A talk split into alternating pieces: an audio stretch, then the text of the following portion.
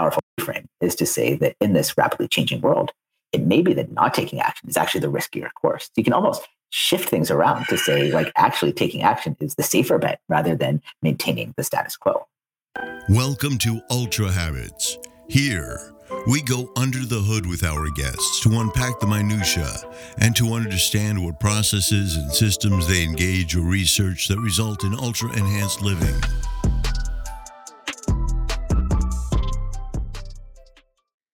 Everyone has the potential to lead positive change. This week's guest on the Ultra Habits show is Alex Budak. Alex is a speaker, a social entrepreneur, and a UC Berkeley faculty member and co founder of StartSomeGood. He's also the author of Becoming a Changemaker and has dedicated his life to helping people from all walks of life become changemakers. According to Alex, we all need to be change agents, not only in our own lives, but in the lives of others and in the societies that we live in. It is important for all of us to bring and to drive positive change. And Alex, in his book, really articulates how we can all do this from little change.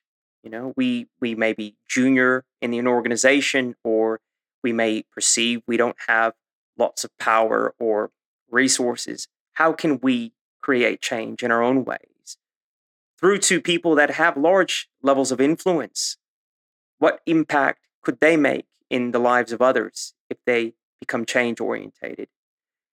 Alex is the co founder of StartSomeGood, a platform that helps break down barriers that prevent people from enacting change. And thanks to his amazing team, he said they've helped over 1 thousand changemakers in 50 countries raise over 12 million US dollars to catalyze new projects.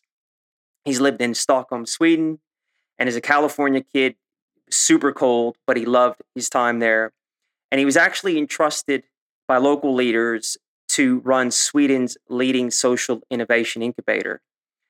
He's lived and explored all Scandinavia for three years before returning back home to San Francisco, where he helped Change.org raise its $35 million Series D round from leading investors. And now he's on a mission to help everyone learn the tools and the skills to create and to drive change. I thought it would be important to get Alex on the show. He's got tons and tons of energy, but we live in a society where people don't necessarily feel agency, right? And because they don't feel agency, they feel helpless. And that's just not the truth. We all have the opportunity to create impact if we choose to do so.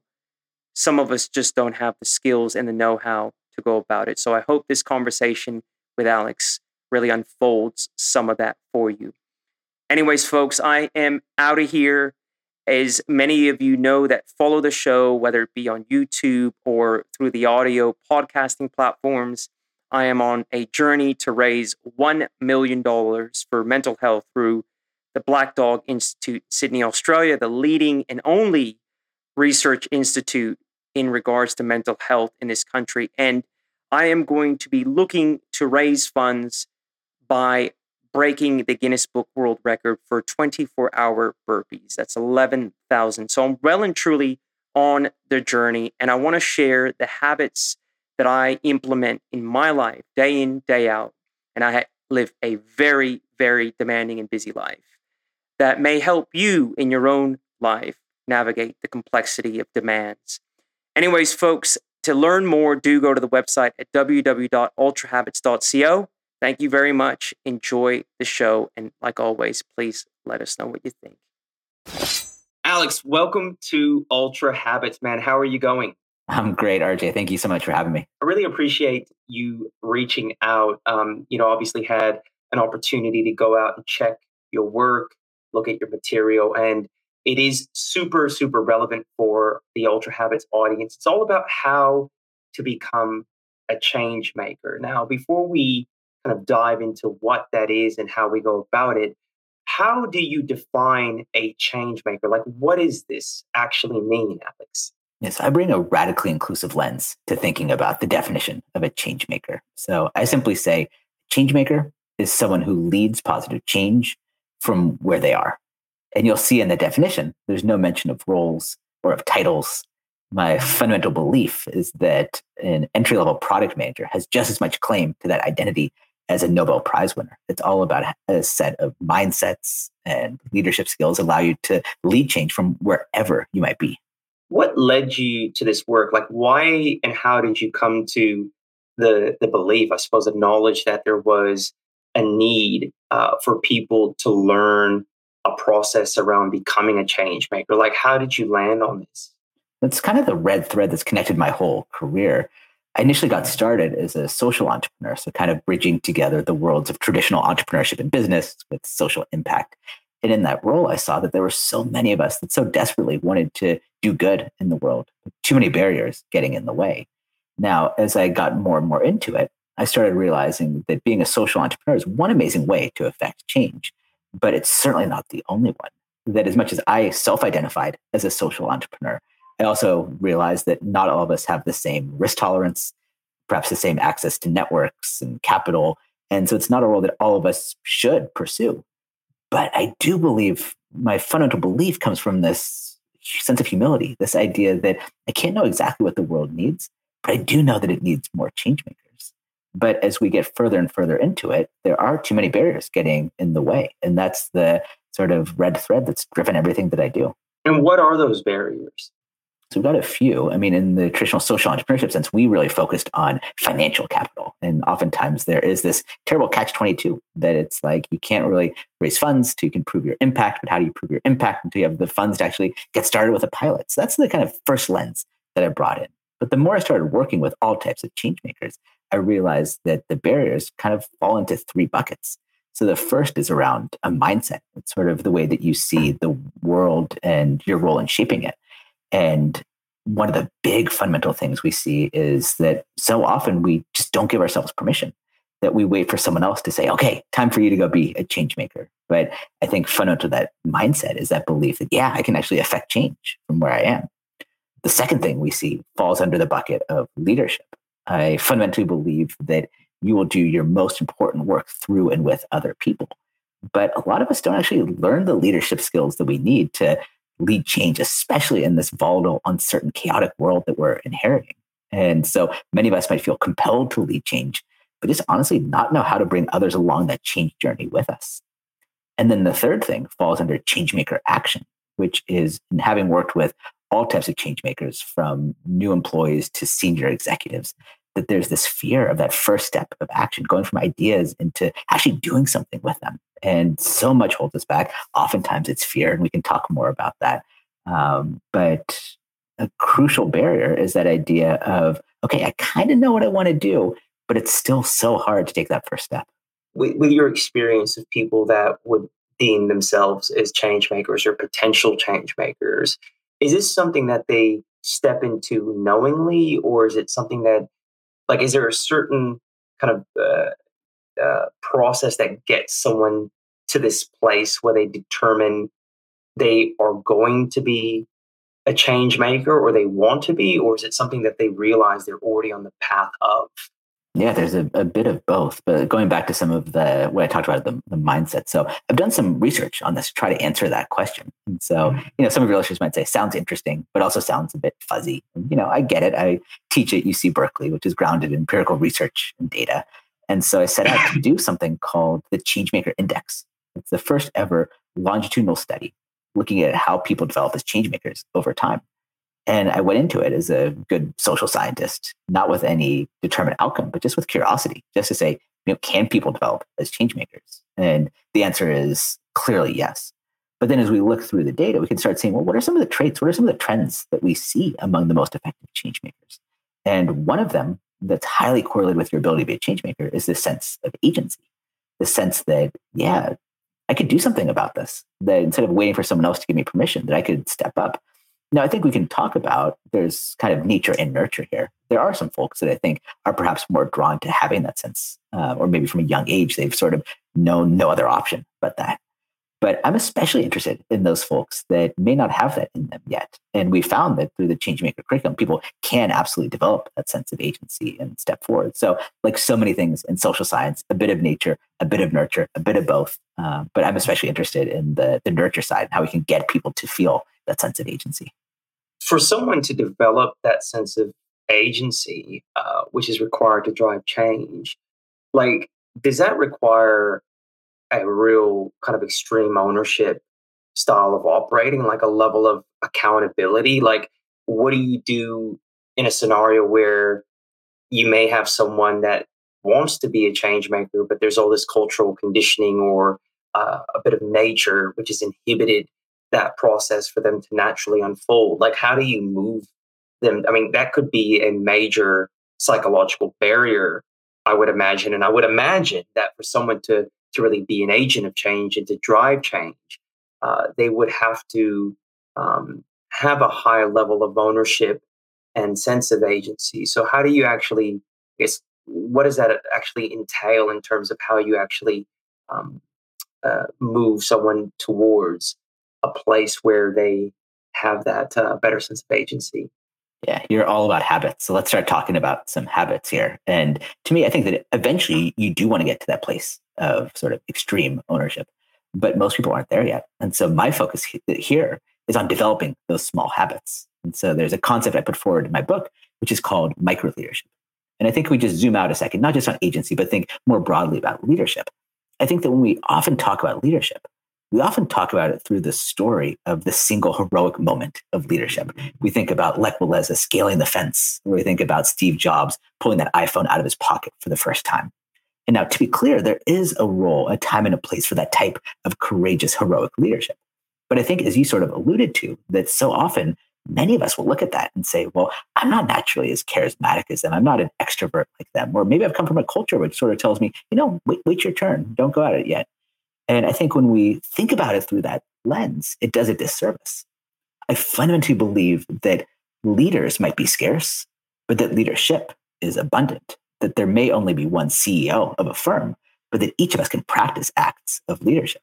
And so, getting back to this idea of habits, this concept I developed called micro leadership simply breaks leadership down into its smallest and most meaningful unit, which is a leadership moment. So, if you think about it, these leadership moments appear before us dozens of times per day. It might be in a meeting where you realize that one of your colleagues hasn't really spoken up, and you say, Hey, you know, no pressure, but we haven't heard your voice. Would you like to share what you're thinking here? Or maybe during a meeting, it's having the courage to say no when everyone else is saying yes. Or maybe it's staying late to help a new colleague clean up after their first event, right? There's all these tiny little moments, micro leadership moments. And I think the way we can start thinking about leadership is that instead of waiting for someone else to say, okay, RJ, you have this title, you have these people reporting to you, you're a leader. Instead, we can say, no, look, I'm going to seize these leadership moments. I'm going to build this habit, these ultra habits of seizing these moments around me.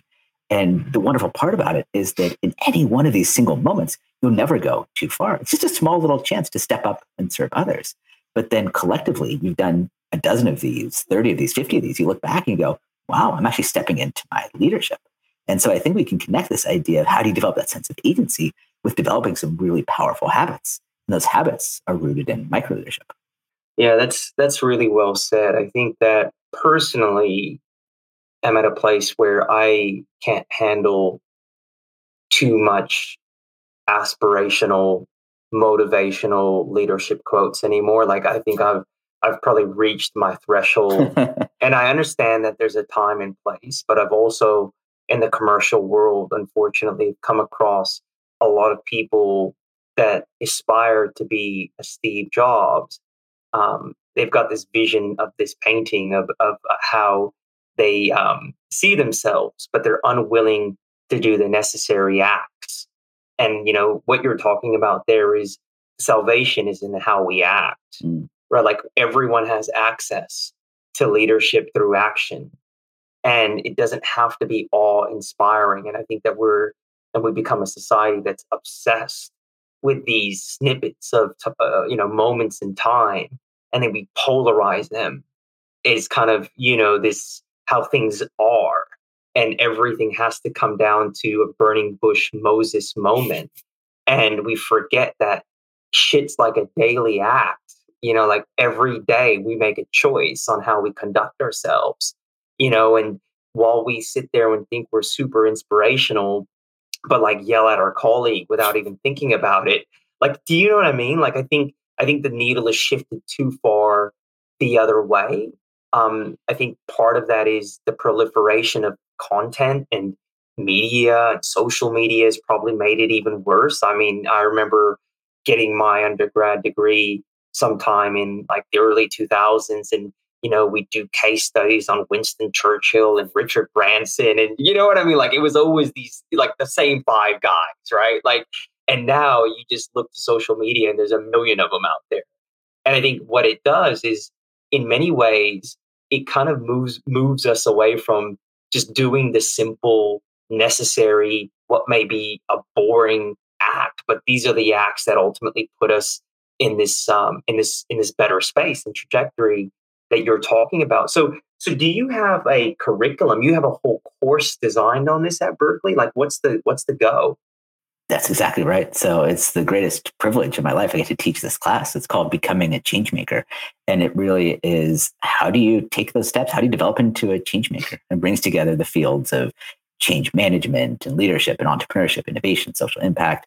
And it kind of blends all these things together in an actionable way that helps people take those steps and transform themselves as leaders. Do you think people have a responsibility to want to drive change in society or whatever context they choose? So my personal belief is I think there is a sense of responsibility, but I think it honestly doesn't matter what I think because even if you don't agree with me, I think we honestly are getting to a point where we don't have much of a choice there's a graphic I like to show in my class, which shows a bunch of people sitting in a conference room and they're you know discussing. They're saying, "Oh yeah, our digital strategy that could wait a couple of years." And then right outside of the conference room, the glass conference room, is this big wrecking ball that says COVID nineteen. And I think that's how we've so often thought about whether it's leadership or change or transformation. We sort of go like, "Oh yeah, there'll be a better time to do that in the future." And my belief is that our success as leaders, as business people, will be defined by our ability to not just survive change, but to navigate, shape, steer, and lead it. And so when the world is changing faster and faster and faster, you know, I would hope that most people find this sort of intrinsic sense of like, yeah, I want to step up that sense of responsibility, as you said. But I think even if you don't believe that, I think the last couple of years have shown us that we kind of don't have a choice. We've got to get better at dealing with change. And we all have an opportunity to get better at leading it. So we're not just surviving it, we're shaping it. You talk about getting comfortable with smaller changes um, so that we can go big when the time is right. How how do we how does one do that? Like what are some of the steps that people could take to to, to get comfortable with smaller changes? Yeah, I'll start with kind of an academic framework and then build it into the habits you can take. So, a concept that I love comes from the work of Morten Hansen and Jim Collins, and it's called firing bullets and then cannonballs. The idea is that so often when we think about business strategy, it's like you look at someone who made a big bet and you go, wow, they just bet it all. They got lucky. But no, oftentimes it's actually a series of small tests that lead you to have that confidence to go big. So instead of firing that big cannonball all at once, and you kind of think of it as like that's your one shot. Instead, you fire a bunch of bullets. You kind of see, am I hitting the target? Am I getting close? I got to steer it this way, so on. And then once you kind of hone in on the target, then you go big with the cannonball.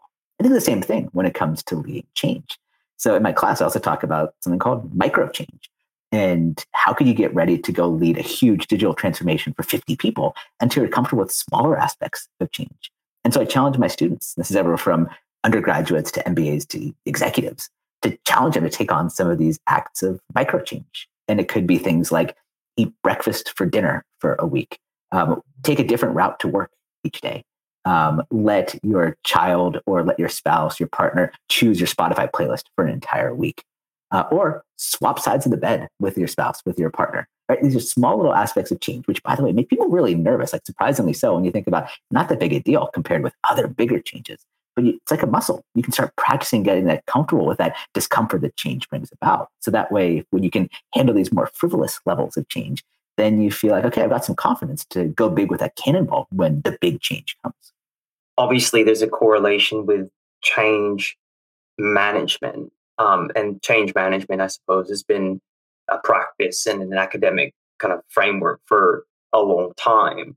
How would you say your theories differ or align with traditional change management? Like, is traditional change, manage, change management still uh, relevant? Do you think that um, you know the the the way that um, people have have thought about um, transforming organizations or shifting organizations are still relevant, or do you feel it's too slow? Like, have you looked at your framework in comparison with traditional frameworks in change management? Yeah, so like John Kotter is one of the classics with leading change, and he's got the eight things that stop change from happening. So I teach that in my class. I think that's that's valuable. Um, but as I think about a change maker versus sort of change management, I think change management is often kind of this like value neutral idea. It's like the input, output, go through this step and then this step and then this step, and then you come out the other side. And I think we're living in a world that's more volatile, that's more uncertain, and also has more people leading that change. A lot of times, change management will focus on, well, the CEO will drive this, or the Department of Change will drive this. But change is actually chaotic and messy. And I like the idea of all of us being change makers because rather than looking to someone else to lead that change for us, it's about all of us kind of participating in it to shape it together. Uh, it's a lot messier. I think it's a lot more fun, but I think it can also lead to much more sustainable change. So, you know, I think there's a lot we can learn from the classic change management techniques, but I think it's also refreshing for us to update it a bit for the 21st century and also to be thinking about sort of the individual as a locus of control. What's a change maker's relationship to risk aversion and mitigating risk? So it's a question that I begin my second lecture of the semester with. And we talk about, you know, is risk taking more nature or nurture? And again, like so many things, it's a bit of both. Um, we talk about the big five personality test, where one of the big five uh, traits is called openness. In general, that's sort of like how open are you to new ideas, to, to risks. Um, but I say, no matter where you are on that spectrum, we can all learn to take more smart risks. Um, and so I think there's a mm. series of tools that we can learn, ways that we can get better at taking risks. But I think we should be careful not just over glorify the crazy bold risk taker, because while there is a place for that, um, that can again feel kind of exclusive to folks, especially if you're more on the preserver side of uh, risk mm-hmm. tolerance. And so instead, I focus on taking smart risks. And there's a number of interesting frameworks and studies we can find. There's something called the risk quotient, which helps us actually quantify if a risk is worth taking. But also look at the work that's done by Abigail Scholer among some other colleagues, which looks at risk taking as a motivational necessity, which finds that in this volatile, uncertain world that we're living in, that instead of, we so often think like, imagine you try to convince your manager who's kind of risk averse, try to convince them to go along with your new idea.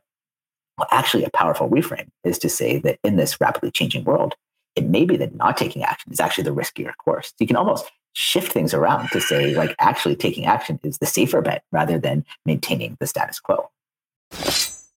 Hey, folks, a quick break to thank you for joining us on the third year of Ultra Habits. A hell of a ride. Thank you for coming.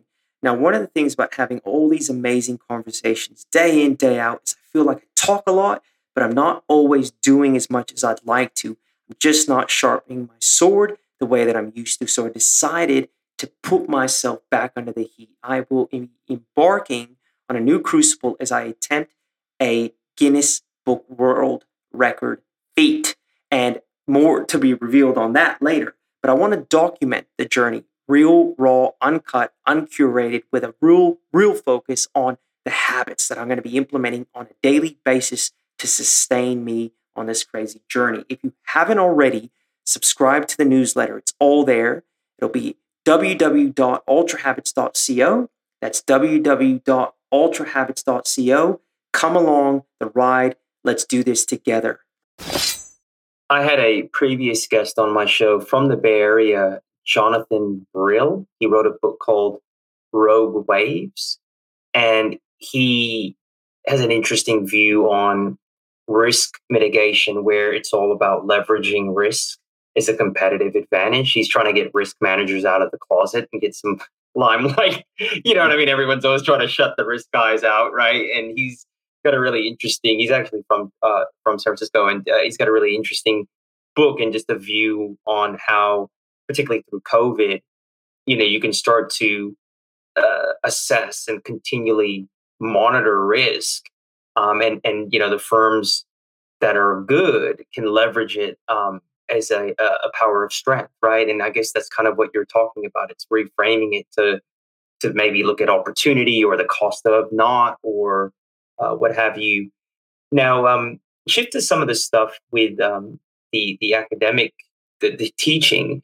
Do, do you find that the younger population, the kids that are coming into your classes, um, are more open to this idea of change maker? Like, do you find that um, it's something that um, you know the the undergrads and the younger students coming through are really embracing? Do you feel it's a generational thing, or do you feel that from what you've seen, it's it's kind of a mindset that is being adopted across the board, irrespective of age, demographic? Yeah, so I have the pleasure of teaching students everywhere from 18 freshmen to you know 50, 60 year old executives, and so I see that it's finding a home in, in all of those. But I think when I think about like how hard of a sell do I have to make, it's a very easy sell with Generation Z. I think a lot of them come in. I mean, there's been data that's been shown that says that 70% of them are looking to join firms that share their values, that they want companies to stand for more than just profit. So I think Gen Z is a bit more uh, ready for the message, but I think others can find it as well what I find is that the younger the student that I teach, it's really about they are more likely to have this raw enthusiasm and energy for creating change, but need a little bit more of that toolkit to get there. Whereas those that come in, you know, for instance, my MBA is about a few years of work experience. They can sometimes be a bit jaded by having been in the working world a little bit. So a little bit less of that enthusiasm. They've got a little bit more of that practical lens of like, okay, how can I actually go about using these things? Um, so a fascinating thing I found mm. in my research in uh, looking at sort of changemaker leadership as a component of the index that I talk about um, is that in general, and this makes sense, my MBA students come in with a much higher level of leadership ability than my undergraduates. Makes sense. Um, but they're both equally bad at one of the crucial aspects of being a changemaker, which is being able to influence without authority. So, regardless of title, can you get people to do things? And that's, I think, a cornerstone of change making. And so, whereas the MBA is coming with much more confidence and probably more readily admit that, yeah, I think I'm a change maker. Um, both struggle equally on this concept of how to influence. Because I think that's very interesting. And I think it's um, a skill that anyone that wants to get to their the top of their craft, particularly within corporate or exec or within a firm, needs to have. Because I think when you're assessing talent, you really are assessing people particularly when you're starting to get at the the kind of pointy end of an organization, like what and how eh, their ability to lead uh, where they don't directly lead, like just a perception of them as a leader. Like, how does someone get to that place where they can influence like that across the board? So, I think when we teach influence, when we talk about influence, I think it can often feel kind of transactional and kind of even sleazy. Like, you know, mm-hmm. maybe you know something called the reciprocity effect. So that's the thing. Like, you know, I do something super nice for you, RJ, and then you don't even like me, but you just feel like you have to do something nice for me because I did something for you. That's how we often kind of think about influence. It's like these kind of tricks and techniques to kind of trick someone into following you. Uh, but needless to say, that's not how I like thinking about influence. So instead, I've developed what I call five influence superpowers. These are ways of influencing sustainably for the long term that inclusively bring others into the change with you. So I can briefly go through the five. Yeah. Yeah. The first is empathy. So being able to put yourself in someone else's shoes. Sounds obvious, but Patti Sanchez did fantastic work in Harvard Business Review, finding that 50% of C suite executives, when they're leading change, don't actually take into account how that change will be perceived by people on the front lines. It's not enough to just be right as a leader. You've got to make sure that people are coming along with you. And how do you know better than understand where someone's coming from? Are they excited about the change but scared? Are they overworked? Are they new to the company and still trying to figure out how things are working? You've got to tailor your message, your influence to meet people where they are. Empathy. Second is mm-hmm. relationships. Now, this is the epitome of a long term play because you can't just develop relationships overnight. But I think about, for instance, a buddy of mine who recently reached out to me and he was raising money by running a race to raise money for a disease that affected a loved one of his. He asked me to support him, and in a second, I said yes. But if you were to ask me, you know, why did I decide to say yes? It wasn't about the disease as important as it was to him. It's just not one of my top 20, 30, 40 causes. I supported him because I cared about him as a person, because of our relationship. And so, can you finally get to know the people around you, build that relationship so that way you're ready to influence when the time comes? They know that you trust them, they trust you, and you've got something more to lean back on. Mm. The third is vision. I define vision as painting a picture of the future that's so compelling that people can't help but want to be part of it with you. And one of the crucial aspects here is finding ways to help people connect their work, however tangential, however seemingly removed, back to that larger picture, back to that mission, back to that sense of purpose. The fourth is passion. And here's where I think authenticity matters because you can't really fake passion, or at least not for a long time. But we're often told that we have to kind of leave our passion at the door when we go to work. But I think if you're truly a change maker, if you're pursuing a change, it's got to come from within. You got to be passionate about it. You got to be excited about it and let that out. Let that be something that makes people feel compelled to be part of something bigger than themselves. And then the fifth and final one, and then RJ, I'll ask you, which one is your superpower? Uh, the fifth and final one is safety. So recognizing that some of us have more risk tolerance, some have less. Um, and can you find ways to make it safe for others to follow you? Working at Berkeley is a big bureaucracy, and there's plenty of people who are more on the preserver side, want to kind of maintain the status quo.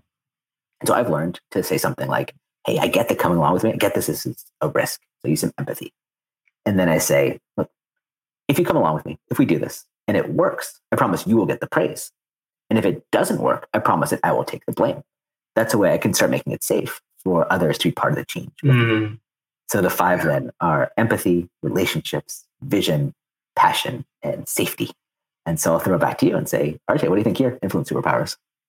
Yeah, I think that first of all, thank you for for for going through that. And I think it's relevant for anyone that wants to be a change maker. You cannot drive change without having a coalition, right? Like no man or woman is an island. For me, I would say it's the relationships. I think that is the the tie or the thread through all of those. Like having authentic relationships and leveraging at any time, whether it be psychological safety, which I know is huge, or passion or vision. You know, like if the relationship is there and those relationships are intact, I think it is much easier to move through all of the other ones. Um, and so, yeah, that, that's kind of why I wanted you to unpack that because I think it's really important for the audience to know that none of us are islands and we cannot do anything alone. And to drive change is hard. I mean, I've been in organizations to drive change, and the very people that bring you there then um, almost rebel.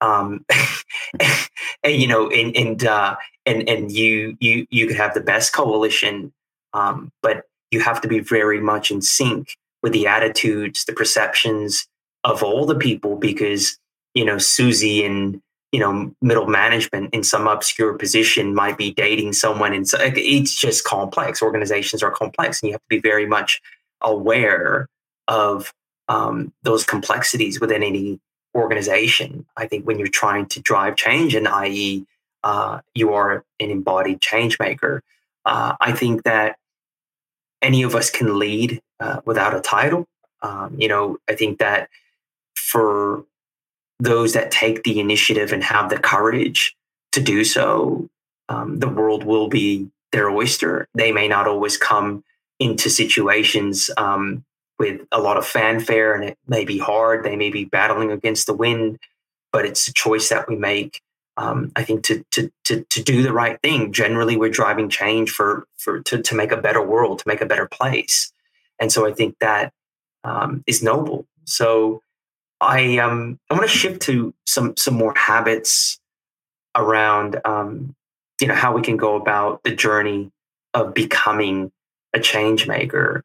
One of the things that we discussed was you know you got to you got to question the status quo. Uh, we we have to recognize that the situation we're in isn't necessarily an ideal situation. We have the courage to then shift the needle on moving it forward. What are some of the habits and tactics we can embrace for actually questioning the status quo? I'll start with a story. This is a story of Laila Ohlgren, whom probably most of your listeners don't know, but I would bet that all of us have benefited from her insight and her ability to question the status quo. This is back in the 1970s, and she's working for the Swedish Telecommunications Agency, and they're trying to develop the first ever mobile phone. And at this point, they're focusing on sort of a car phone, right? So in an automobile.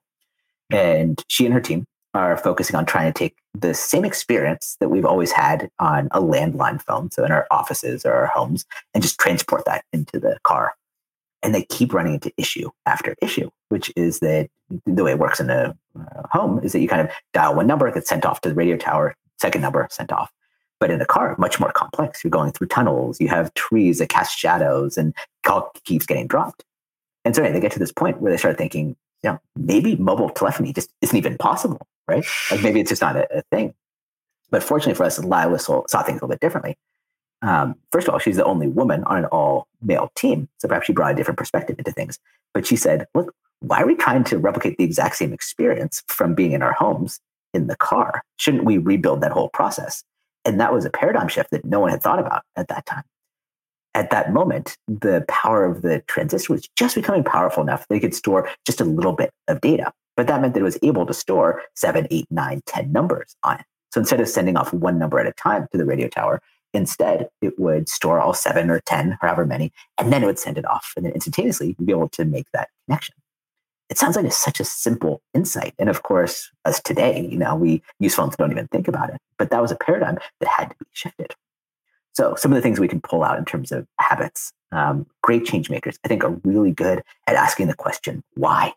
It's a question that I often do in executives that I coach, and it drives them crazy. But it's a powerful question to get deeper and deeper to things. There's so many things we just assume are the way that they are, but going deeper, asking why and why again, and then maybe to the point where it gets uncomfortable that's where you start seeing where some of that actual magic is by being able to ask some of those questions. I found um, a lot of inspiration from journalist Kate Murphy. She says that everyone is interesting enough if you learn to ask the right questions. If someone seems dull or boring, it's on you. And yeah, so I think one of the great skills we can have as a change maker is to get really good at asking those questions, questioning systems, questioning things around us. Yeah, that's excellent. I think that uh, we I think it's a bit of a lost art to a degree, the ability to probe, and maybe because we're having less conversations, uh, communication is no longer as personal as it used to be, and things have to be really interesting really quickly because we our attention spans suck. but you know what I mean? Like it, they have it has to be yelling at us literally. But uh, no, no, I, I, I do, I do agree with you, hundred percent. Mm. Well, Alex, I think we will land the plane here. I just really, really want to to thank you for coming on the show. You know, uh, I think we all, particularly now in the modern era and this era that we're in, seen change. Changes happen to us, um, irrespective of whether or not we wanted it. It will continue to happen, whether that's change in our personal lives. We all get older. We're all moving on the conveyor belt of life. Change is inevitable. It's how do we show up for it? Are we going to face it, or are we going to let it um, face us, I suppose. And uh, I would rather be proactive. So, again, thank you for coming on the show to, to unpack your framework. If our audience wants to learn more, where can they go to to learn more about what you do? Alex. No, thanks. Yeah, head over to changemakerbook.com. If you're interested in some of the research I mentioned, you can actually take the Changemaker Index for yourself. That's changemakerbook.com slash index. Um, and would love to connect with you on LinkedIn. I share some changemaker ideas, frameworks, stories, examples. Uh, would love to connect with listeners there and support you in your changemaker journeys. All right, Alex, we're out of here. Thank you. all. Thanks, RJ. Great being with you.